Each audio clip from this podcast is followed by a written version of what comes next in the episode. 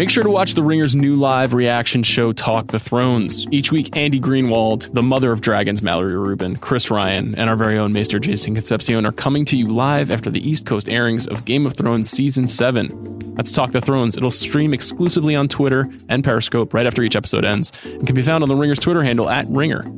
They'll be reacting at the same time as you, contextualizing the events and explaining everything that just unfolded. Again, this show is called Talk the Thrones, and you can stream it live after the East Coast airings of Game of Thrones Season 7 on our Twitter and Periscope at Ringer. And now here's the big picture.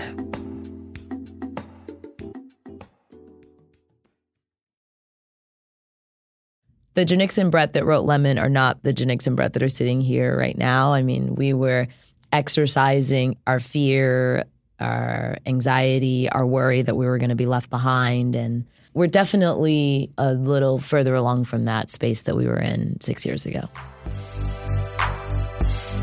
My name is Sean Fennessey. I'm the editor in chief of The Ringer, and here's the big picture. We have a very exciting episode today. I'm joined by two people, Janicza Bravo and Brett Gelman. They are the writing, directing, producing team behind the new movie Lemon, which is an awkward, fascinating, deeply unusual comedy about a failure of a man. But before we get to that conversation, I'm here with the success of a woman, The Ringer's Alison Herman, who writes about television for our website. Alison, welcome. Thanks for having me. Alison, here's why I asked you here. We're going to talk about a TV episode. And the reason we're going to talk about it is because Janicza Bravo, one of my guests today, directed that episode. It's, it's, I think within our office, a fairly famous episode of television from 2016. It's called Juneteenth from the show Atlanta. Mm-hmm. Tell me about Juneteenth. So Juneteenth is well, what's interesting about it is it is the only episode of the first 10 episode season of Atlanta that is not directed by either Donald Glover or his longtime uh, music video collaborator, Hiro Murai. And a lot of Atlanta episodes kind of fall under the rubric of a concept episode where something formally experimental or interesting happens in them. But the format of this in particular sees Donald Glover's protagonist, Earn, and his sometime girlfriend, co parent, partner, person, uh, Van go to a party at a very rich couple's house and deal with the kind of awkwardnesses and faux pas that happen all around them there. And it's a really fantastic comedy because Atlanta is extremely insightful about race and uh, the comedy uh, that arises from how we deal with that. And the specific awkwardness of this setting is that the woman of the couple is a sort of mentor figure to Van. It's not quite clear what their relationship is, but it is made clear that it is in Van's interest to show up and look nice at this party and ingratiate herself with this social milieu. And then they show up and they find out that her husband is a white optometrist who paints paintings based on Malcolm X quotes and lectures or like asks Earn where he's from in Africa and tells him that he should really go there sometime. Uh, yeah, it's and like tell the most amazing condescending faux compliment he gives is when Earn says that he's a manager because he manages his cousin, uh, Paperboy, the rapper. He's like, "Oh, that's so great! Uh, black people taking ownership of music." And Donald Glover has one of the most all-time jiffable reaction faces, which I don't think we really got an opportunity to see before Atlanta because he's mostly the comic performer, either as a stand up or an ensemble member in community. And one of the amazing things about Atlanta is that it allows him to be a reactive straight man. And a lot of this episode is Donald Glover giving the side eye or just the incredulous gaze to someone who is doing something incredibly stupid in front of him. Yeah, this the side eye would be a good alternate title for this episode, I think. And, you know, I think what Janicza brings to it that is slightly different than Donald or Hiro is a very particular focus on the tension that comes between an awkward racial encounter or when there's privilege facing non-privilege and how people feel about that. And you know, it really makes Juneteenth a, a, a sister of some kind to Lemon, and the, the, that movie explores it as well. But you know, tell me a little bit about how she like frames the show and how she changes the. I think the milieu that you talked about is so different from how where most of Atlanta takes place. Yeah, so it's in a very wealthy household. I think um, one of the things that makes Juneteenth so funny to talk about is that Donald Glover's character kind of offers a capsule description when he's looking around and is like, "This is like a Spike Lee directed reboot of Eyes Wide Shut," which is I forgot about the that. perfect long line for the episode. But weirdly, actually, I was I was rewatching it and it almost reminds me of Get Out, like using the trappings of white affluence to inspire this feeling of dread and discomfort. Although the feeling in Get Out is obviously much more visceral, but I think maybe the um, showiest shot or the best example that I can pull of her visual shorthand is there's a moment where this white optometrist whose name is Craig uh, gives decides to basically hold his audience hostage and force them to listen while he gives a like impromptu slam poem about Jim Crow. and um, there are lots of you know just excellent pans to the audience of all these people pretending to listen politely, but the way she films him is from below in this way where he looks kind of warped and grotesque in a way that you can laugh at, but also understand why it is genuinely unpleasant to be in the same room as him. And it's something that kind of sticks with you after the episode in a real visceral way, I think. Yeah, she gets a really great performance out of Donald Glover too that is slightly different from other episodes in the show. She there, there's a kind of seething frustration happening where he's not afraid to. It's it's very clear how bad he feels about the experience he's having in this house, right? And how much he has thought about this kind of experience before. Absolutely. And I also think it's really worth shouting out the performance from Zazie Beetz in this episode because I think one of the most impressive things that Atlanta did in its first season vis-a-vis the pilot was really build up her character and the way uh, Juneteenth ends up being an episode almost about like the compromises of partnership. So Van and Earn have this very unsteady relationship, and she's basically like, I need you here so you can play the supportive husband that you know you are not, so I can support our daughter. And then there's a fascinating scene on the balcony between Van and Monique, her hostess, where Monique says, like, I know this is completely whack. It's my husband uses black people as a hobby, but I like him, but I love my money.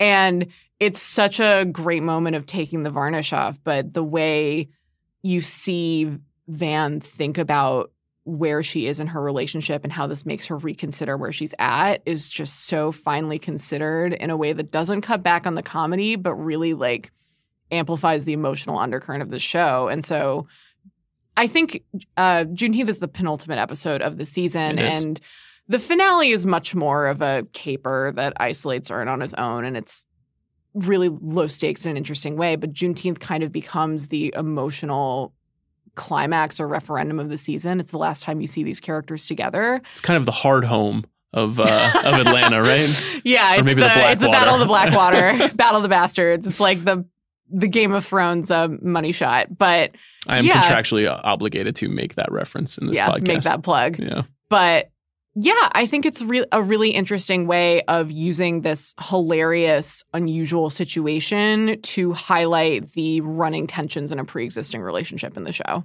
So Juneteenth is interesting because it's you know Janicza applying her point of view on a pre-established world that Donald has created with his writers' room and with his filmmakers. Lemon though is really like I said kind of related to it and the tone of the sort of awkward comedy and the high tension that appears inside that comedy is a really interesting thing and I feel like in TV we've seen it evolve over the years. You know, I when you and I were just talking before we started, I was thinking of Curb Your Enthusiasm and the way that Larry David would throw people into social situations that make you want to tear your skin off. But I feel like that's changed somewhat over the years. Like, what are some other examples of that that you've seen? Yeah, cringe comedy is obviously a hallowed tradition, but also in our conversation before this, I brought up catastrophe in the sense that you get the sense of these people as a couple commiserating together. And even though they might have their differences, they become partners in crime where they can kind of shoot each other these looks and shepherd each other through these awkward situations. And there's this whole genre of romantic comedies on TV right now. You're the Worst is coming back soon is another excellent example. But the way of pairing these two people who stand out from their environment and sometimes perpetrate the embarrassment, but then sometimes can share the embarrassment between them is a really interesting mode of comedy I enjoy on TV right now. So, like our colleague Chris Ryan always says that he can't watch these shows because he doesn't want to feel bad about social interaction. You know, he's a Mhm. very sociable man. But like, do you actually enjoy witnessing that? Like, I love Catastrophe. I think you do as well, right? Yeah, I think Atlanta and Catastrophe and those kinds of things balance that out because there is the cringe comedy, as I mentioned before, but there's also the real warmth of seeing a connection between two people. But I would be lying if I said I could watch these movies or TV episodes without pulling up a different browser tab while this is going on, or just maybe like muting it for a couple seconds. You know, sometimes you just have to like pull back and pull yourself out and make sure you're not identifying too much with these characters. There is no true safe haven from awkwardness. But Alison, thank you very much for being here with me today. I appreciate it. Thanks for having me. I'm here with Janicza and Brett. Guys, thank you so much for coming in today. Thank, you you, so much us. for having us. Guys, I want to start with this. I really loved Lemon. And I feel like whenever I talk to filmmakers, they always say, God, it really, it just like, it took us five years to get this on the screen. And sometimes they're full of shit, but it really did take you guys five it years. legitimately took us five years. Tell me Yeah. when it first, the idea struck and how you guys decided you were going to do this movie. Uh, the first draft of the script we wrote about six years ago at South by Southwest. We were, I was there with my first short film. It's called Eat. It stars Brett and Katherine Waterston. And uh, it was like two or three nights into the festival. And I met these two really awesome women who work at Sundance. Um, I didn't know in this moment that they worked at Sundance. I met them. They loved the short. They asked if I had a feature. I lied and said yes. And then at the end of the night, they gave me a business card, and it was like, "We're from Sundance. We're still considering scripts for our summer lab." And I was like, "Mm, okay."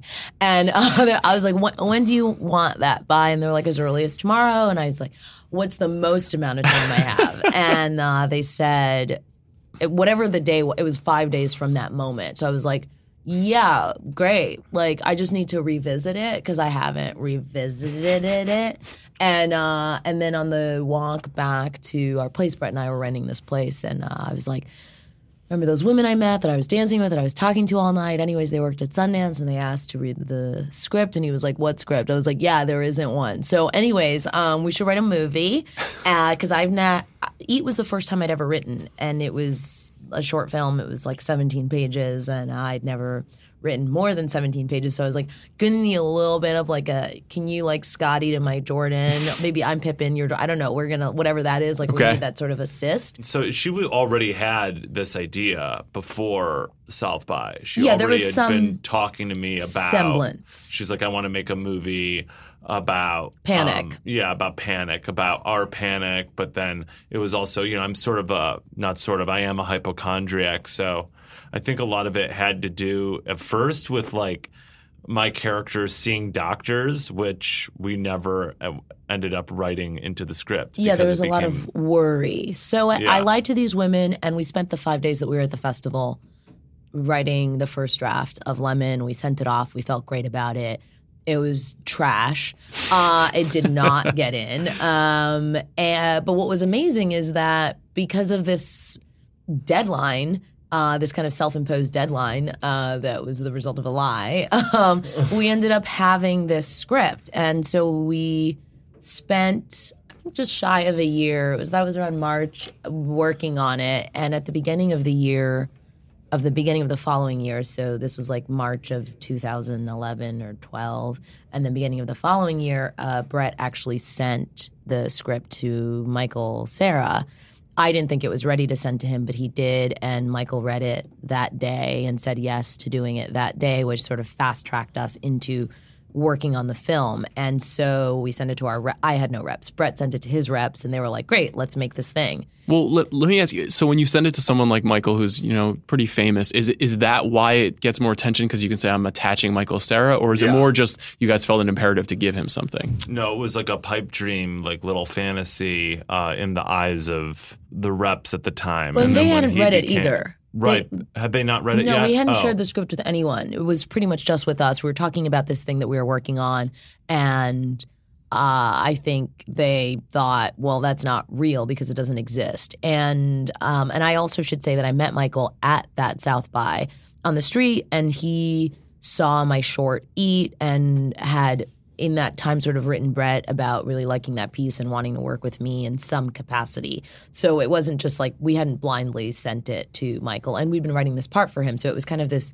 it was serendipitous that mm-hmm. we were writing this part for him and then he actually liked the thing that I made. And so Brett sent it to him. He says yes. And then once we had this sort of piece of casting, it was like this person that's of note is saying yes to director who's only made one short film and and Brett who had not been a leading man in a feature. So once we had his yes, it was like, oh, this feels real and the reps sort of perked up to uh, they wanted to show up to it. That's interesting. Yeah. So was it always going to be you you Brett in the lead at, and were you guys always going to work on this together, write it together or was there a version of this that somehow goes into a maybe a more of a studio scenario or something and you're like Never. it was always going to be you guys doing this no matter Yeah. what. Yeah, Otherwise we don't do it. Yeah, We just don't. There's not a studio version of Lemon. I mean, there is if it's not Lemon. It's something completely. Mm-hmm. Yeah. But I hear so many stories about like, oh, well, Michael Cera's attached now, and then all of a sudden it's like it's Chris Pratt starring in Lemon. You know, like the the, the, Yeah. the equation changes somehow. But you guys were I think we did one financier. Um, I did. I think did bring up switching the roles. Michael playing that part, Yeah. and then you. Oh. and yeah. we said no, and we said no to their money. I mean, there there was money that we said no to Mm-hmm. because they didn't want to make the movie in the way that Janicza wanted to make it, or they didn't want to. there was me. that one person that was like, if this is all, if this was all black, I could say yes to it. wow. oh yeah, That lady that Right. was at a studio, yeah. Because and I was like, first of all, you're full of shit. You that is not- uncommon. I was like, you would not say yes to this if it was all black. I think that in the her her thinking was like, your face is black, and if this is black, I know how to talk about this or how to sell this. I'm like confused by like your black face, his white face. Like, what's the conversation here? I'm I'm out. Yeah, I mean, well, the uh, black filmmakers get screwed on both sides. They're not given the same trust that uh, at all that white filmmakers are given, and then when they are allowed to make things. Uh, it's only allowed to be about like three different subjects, which are I mean, I think uh, women would argue that. I, I think this goes the same for women Yes. uh, filmmakers as well. It's just people want you to make the thing that you're embodying, and it can be confounding how you're going to get inside of something if it is not connected to you. And then I guess white guys get to tell whatever they want because they just can or they're capable of. I think proving capability is a thing that is hard for people. So there's uh, some of that theme is inside the movie, right? It's inside the story you're telling. There's an essence of uh, autobiographical, but also the tone is a little bit. It's a little bit difficult to define, and I won't try to define it. I would say Okay, people should see the movie. but how conscious were you guys about saying, you know, this is our story and our point of view on the world, without feeling like you were feeding some expectation about representation or only embodying, as you said? You know, were you having nerves about uh, show, telling that part of your lives? No, I think we're both pretty comfortable with where we're at or where we feel like we're not and where we'd like to go. We're both very safe in ourselves with putting that out there. I mean, it's I think it's pretty clear the things that feel like us. I mean, Brett's Jewish, his character's Jewish. Um, I'm a black person and there are black people in the movie. Um, there is one scene that is very much like definitively from our lives, which is how we met. We met on uh, this uh, commercial nine years ago on a New York Lotto commercial where Brett was playing a Jewish minstrel, and I was a stylist on that. And so the scene where he and Nia meet is sort of an homage to that place that we met, and it was like this really upsetting job that was definitely um, like racist. I mean, it, he played a Jewish minstrel whose sole purpose is to sell lottery tickets to like the poor. So that's not great. Um, and and then our families. I think it is. I you- think I did the Lord's work, and Is that what the Lord wants really for Jews or for one, you? One very lucky poor person um, a bit of a cursed dream. So I. Uh, that racist exploitative really- commercial brought you guys together. Yeah, on the last day of uh, of that spot, uh, Brett asked me out on a date, and I said yes. And then, uh, and then I think our date consisted of um, us going to a comedy show where he performed that I slept through. So uh, that was our first date, and I don't remember the bit I did. I probably. I I mean, I hope you don't. Why would you remember that? I don't know. Did you guys have creative chemistry the first time that you met, or was it just purely we're we're gonna have a relationship? Because I'm always curious when people start when they're when they're in a relationship and they start collaborating on art, if you could sense that early on. I think we built to that. I mean, I think that I I don't think either of us are people that could be with somebody in a relationship that is not at the top of their game with what they do, whatever that is. Um, that is like my nightmare is to like my partner to be somebody who I have to lie to about the quality of their work. So would you So- lie to a partner though if like the sex was great? Like that's when you're lying. I'm just curious, like when you're gonna lie. When am I going to lie? Yeah, like why would you stay in something that you were lying? oh, Like what would be okay enough? Like what would? I think I think lots of people do and see see their partners as checking some box mm. in themselves rather than you know and and seeing the ways in which they benefit them personally and, and are more able to compartmentalize them not doing what they do well. Got it. Whereas I don't, I think that that very much factors. I don't think you or I are that way. That very much factors into how we size people up. Is how good we, they are. we sound what they great, do. by the way. I, I, I feel maybe I should not- leave. Well, we're not people. We're not people who like to lie. Mm-hmm. You know, we can only lie and humor so much. So, yeah, I mean, you don't want to be constantly telling anybody that they're good when they're bad, as you know, at what they do or their personalities. And we do like to be open, and I think there is an openness to how we like to approach things, because that's what we want from an audience. We want an audience to to feel like we're reaching out to them hmm and and uh, and not feel like we're just displaying confidence up on that screen. I was going to say that I think the sort of synergy, if you will, of our how we came together creatively is probably rooted in that our sense of humor is very similar. Mm-hmm. Not in execution, but the things that make us laugh or the things that make us very upset or the things we're really concerned about are are pretty symbiotic. And how how we want to laugh. I know you didn't want to label Lemon, but I think Lemon is surreal and absurd, and that is the stuff that we both really gravitate. To. I was going to ask you to do it for, Yeah. for fear of somehow getting it wrong. Well, I would say it's surreal. It's I think it's a surreal comedy. It's an absurd comedy. It's an experimental comedy. It's a stressful comedy, and the, all of the work that we have made independently fits under those banners. Can you do, do an elevator pitch for this movie? I'm fascinated to know like how you explained the movie to people before you started making it. I always say that uh, come watch me fail for 90 minutes. Is that accurate? Yeah, Yeah. I'd say that. I'd say yeah, we said it's a comedy about failure. It's a comedy about a plateau, and sometimes we go as far as to say it's an exercise or a conversation with privilege and mediocrity. So you did eventually finish the script and got it to the place that you wanted to. Yeah, we did. Then Uh, what happens? So when Michael said yes, things kind of fast tracked, and we sent the script out to more cast. We sent the script out to financiers, and we got money and we put our cast together. And on the first day of pre-production, one of our actors who was not in the film, so I can't name them, um, backed out because they had another commitment and.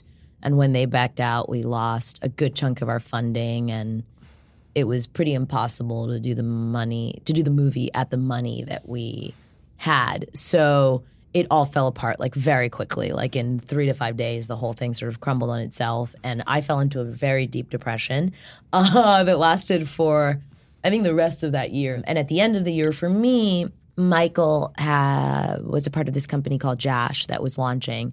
That is Michael Cera, Sarah Silverman, Tim and Eric, and Reggie Watts.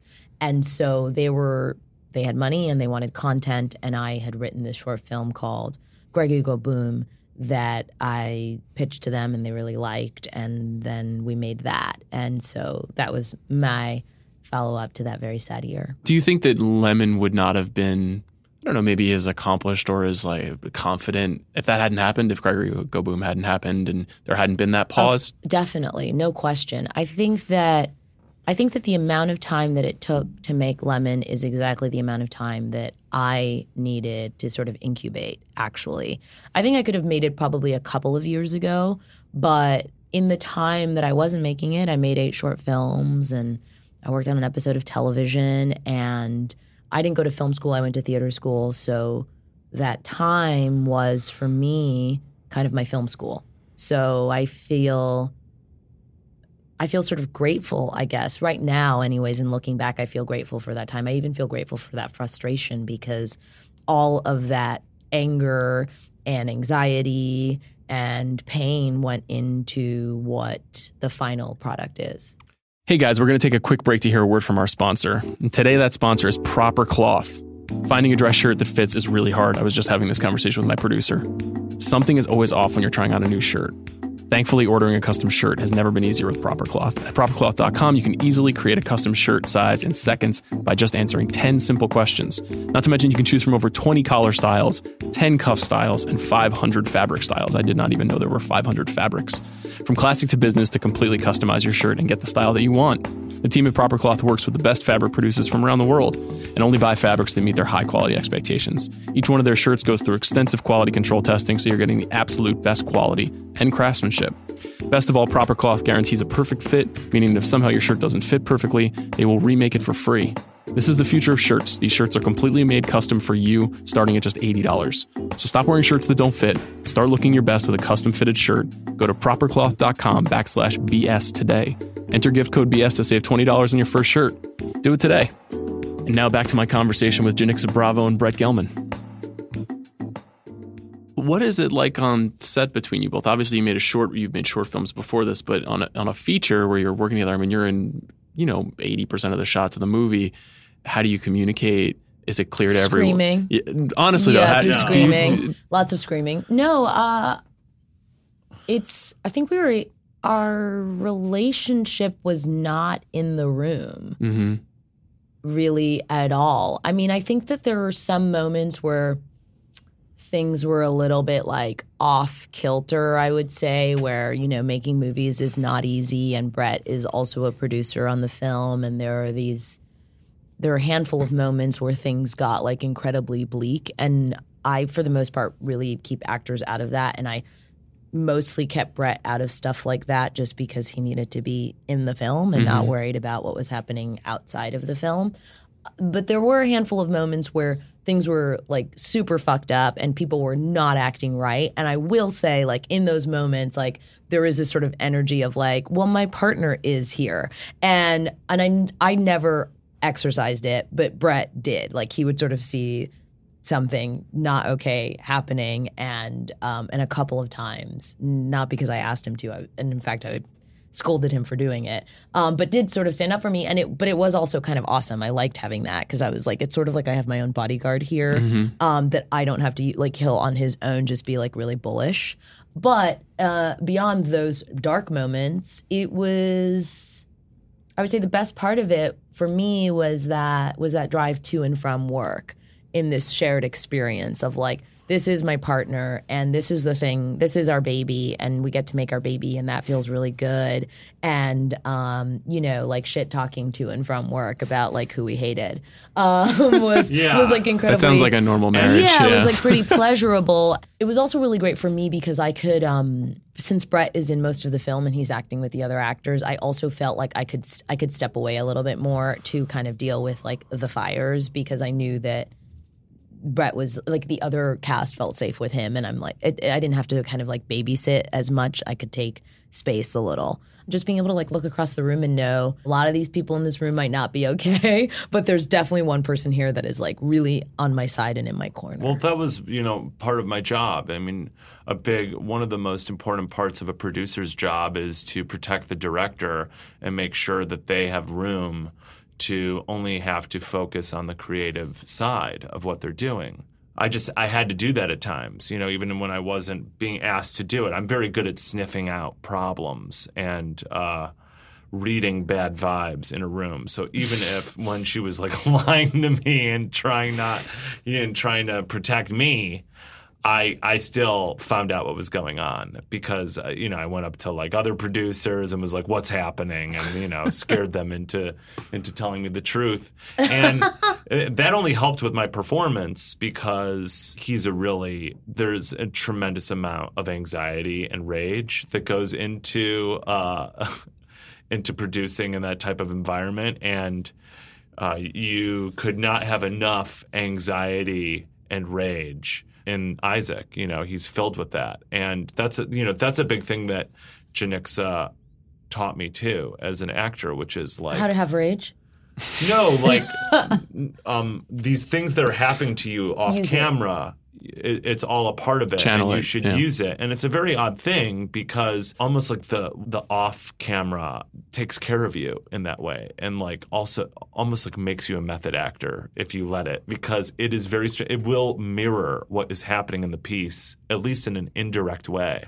I wanted to ask you guys about the loser white guy comedy because I feel like the first few reviews that I've read of the movie are like essentially the headline is "This is not your average loser white guy comedy," um, which you know is a compliment. But I was curious, like, does is the movie in some way a direct reaction to this this idea we have of this like ne'er do well who then comes out on top? Is it is Um, that what you're a thinking of? million percent. Yes. Yeah. Yes, it is a thousand percent a commentary on this kind of genre of 30 something, 40 something year old white guy who is flailing through life, but that everything works out for. I kept hearing in sort of like discourse about these movies, there was like a, there's just something about him, there's just something about him, there's just something about him. And I was like, He's disgusting. Whoever this he is, I'm like disgusted by him. And also, I've wondered if you could do a character like that that was of color and that the audience would walk away going, there's something about him. I think they'd be disgusted. And so, um, yeah, Isaac is that character. And like in those films, those films like navigate the love life, the career, and um, and family. Lemon goes through love life, family, and career in the same way, but it's all plateau and it's all failure and it's all like not going to work out because I think that is the reality of that kind of man to me. Me, Janicza, when I see that character, I'm like, nothing works out for this person. They're a fucking piece of shit, and um, and they're not good. They're also like they're not good at the thing. They don't deserve that woman that they're with. I don't understand how they live in this space that's so large. Like, what is their job? Like, I don't. It, it's like none of it makes sense. It's like the context is totally bananas because it's naturalism, but then there are these things that don't make sense. But perhaps if I lived in a different body, I I mean it's just I it's like me Janicza. That wouldn't that's not how it would work out for me. That's not how things work out for me. Yeah. Yeah, and it's also you're not. Yeah. exper- I'm like, what do you think? the- those those guys are not experiencing the real pain of that situation and the existential uh, impotence of that of that situation that they're in. You don't see that. They're kind of just like coasting and they're cool with it. And Yeah, it's like and soft nose, Yeah. whereas like we're used to hard nose, and hard nose feel really No- bad. No, decision is made. No decision is made. So that's like every element of this film was to be a decision. It was also to be something that did not give any easy answers or wrap things up in a package or explain anything to the audience. It it is word perfect because these movies that it is reacting to are not. It is tightly designed, you know, because those movies are not. I mean, but it's also because that's how Janicza works and nothing. Yeah, I was like, thank you. I was like, can I have some credit? I was like, can I have some credit? Right. Um, I also I am fascinated by the psychology. well, it's all you, darling. It's all you. Thank you. I am pretty fascinated by the psychology of like sort of like my contemporaries who are drawn to this subject matter where things do work out for and I think if and I think they're drawn to it because maybe perhaps in their own life that happens and I am repelled by it because like that's not my path. My path isn't things working out for me all the time. My path is filled with a great deal of rejection actually. I want to ask you about that. So specifically, you mentioned you directed an episode of television Juneteenth, like one of the best episodes of TV last year on Atlanta. Oh, thank you. And in that episode, as well as in your film, the notion of a sort of like excruciating social experience is really at the fore. And I'm interested in how you compose that and how you figure out how, when is far enough to go and when is, you know, how to f- determine the level of excruciation someone can experience. Yeah.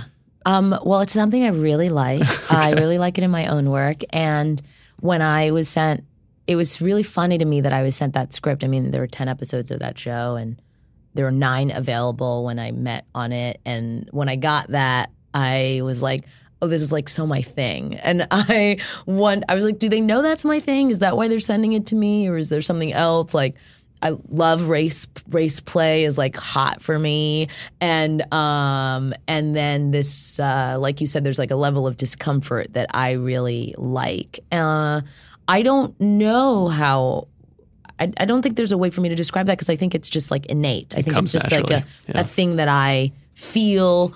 I also can feel. I, I'm also pretty comfortable with things being like maybe like a little too far. For instance, there's a scene in Lemon, without giving anything away, where there is a um, a sort of tug of war between Brett and Michael Cera, and um, and I remember seeing the first edit or the first cut of it, and it was pretty short. It was probably like 15 seconds. And uh, my note to our editor was to make it longer, to our editor, Joi McMillon.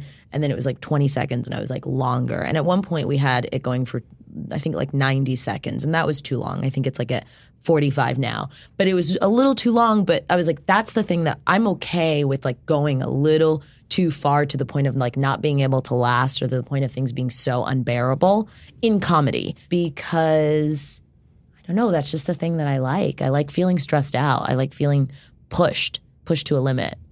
You talked about getting the hard no a lot. Now you've we talked about Juneteenth and obviously the movie coming out. I suspect that you'll be more recognized as an artist. You'll have more opportunity. How do you guys figure out what to do next? Will you collaborate on the next thing that you do? There's definitely uh, there are definitely some opportunities that have risen and we'll work together again. I mean, the people who the Janicza and Brett that wrote Lemon are not the Janicza and Brett that are sitting here right now. I mean, we were exercising, exorcising our our fear, our anxiety, our worry that we were going to be left behind. And I mean, I think that's still a little bit of just how we operate naturally because our brains are broken. But uh, it's not, we're definitely um, a little further along from that space that we were in six years ago. Yeah, especially you. Oh, thank you. Should we go through my IMDb Me, credits? I uh, I don't know where I'm at. No, um, she's working on like a couple. I can't talk about it. Can't talk about anything specifically. That's astounding. She's, she's working on a few things. I'm working on a few things. We're writing something together. She's, you know, going to cast me in some things, maybe. You know, I don't know. We gotta. It's almost like you have an inside track. We do have He an does. inside track. He I mean, I am pretty lucky that I do get to meet uh, meet Have we that, I, met? that, I, that, I do get, that I do get to work with um, my favorite director right now. It's pretty pretty awesome. Um, Don't blow it. Wouldn't say that because that's a horrible thing for me to say. Being in a relationship with the director, but that's how strongly I feel about it, Sean. And uh, and I made it clear that that was your like how you how you how you work, right? I wasn't saying like Are you talking about the like two questions ago? yeah. I don't think I no no one cares. Because No the one's way like, in which oh, you were that what he like, oh, maybe I had something to do with it that you thought I was I was saying. just jabbing like- at you. I know what you meant. But I was clear. It was clear. I know you know what I meant. I want to make sure that John Q. Public or Jane Q. Public rather. I've never heard that. John Q. Public? No, first time. Really? Yeah, first time. Central Everyone's going to believe you guys have a deeply healthy relationship. I don't. I wouldn't worry about any of of but I just wanted to make. but it is. I mean, this. I I very much felt like I was along for the ride because I got to play the lead, and so I'm an actor, and that's enough for a narcissist like me. Cool. So I'll basically do anybody anything anybody tells me, uh, and agree with anything as long as I still get to play the lead. But in addition to that it was you know in the way that she works is she's coming to the table with so much decided already and then when she tells you what she's decided it's all awesome so there's no weirdness there you just let the director do her thing I like to wrap these conversations by asking people what the most interesting or exciting thing they've seen recently is. So I'm curious for both of you guys if you have an answer to that. ah We're watching Twin Peaks. we're watching twin Pe- i mean twin peaks is unbelievable it's uh, amazing that that's on television. There is a little bit of a commonality between Lemon and Twin Peaks. Do you know what I mean when I say that? That is, first of all, a massive compliment. Okay. Thank you. you Sure. so much. You're that welcome. he's my favorite. Okay. Um, so But there's something great. tonal and sort of like uh, not easy to define, and you're trying to Yeah. figure things out, but you are you are in its own lane. mesmerized by it in a way, though. in You know, own Yeah, lane. There's and like something familiar and then not at all familiar at the same time. And I think different moments, like the same moment, will mean in, in a Lynch film or in a Janicza film, will mean way different things to different people. Right. Some people might find something just disturbing, and some pe- people might find that disturbing moment really, really hilarious. And both filmmakers make nightmares. I was going to say, I think he works in nightmares, and I feel I work in anxiety. Right. But it's a yeah, it's a different type of nightmare. But it's it's an it's more of a like you forgot to memorize the lines for the play that you're going to perform. Of that kind of thing. Yeah, as opposed to like a demon is living. Yeah, he's more your he's more he's more like demon behind the garbage can. Yeah, yeah. I'm more like internal demon. Am I going to be okay? I hope you exercise some of those demons, Brett and Janicza. Thank you for coming in Thank today. you so I much for appreciate it, guys. us. you Thank bet. you. Congrats on Lemon. Thanks. Thank you. Thanks again to Janicza Bravo and Brett Gelman for sharing some of their personal, intimate truth with me. And uh, check back next week. We have a really great episode with one of my favorite directors, Adam Wingard, who has a new movie coming to Netflix called Death Note. We had a pretty fascinating conversation about the process of getting that movie into the world and what it will be after it gets there. Thanks very much, guys.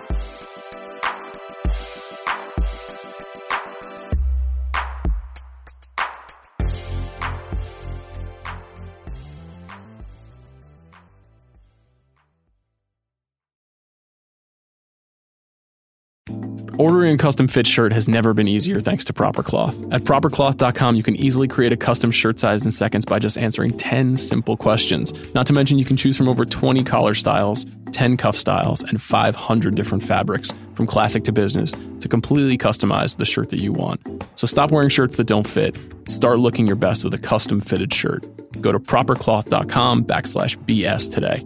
Enter gift code BS to save $20 on your first shirt. Do it today.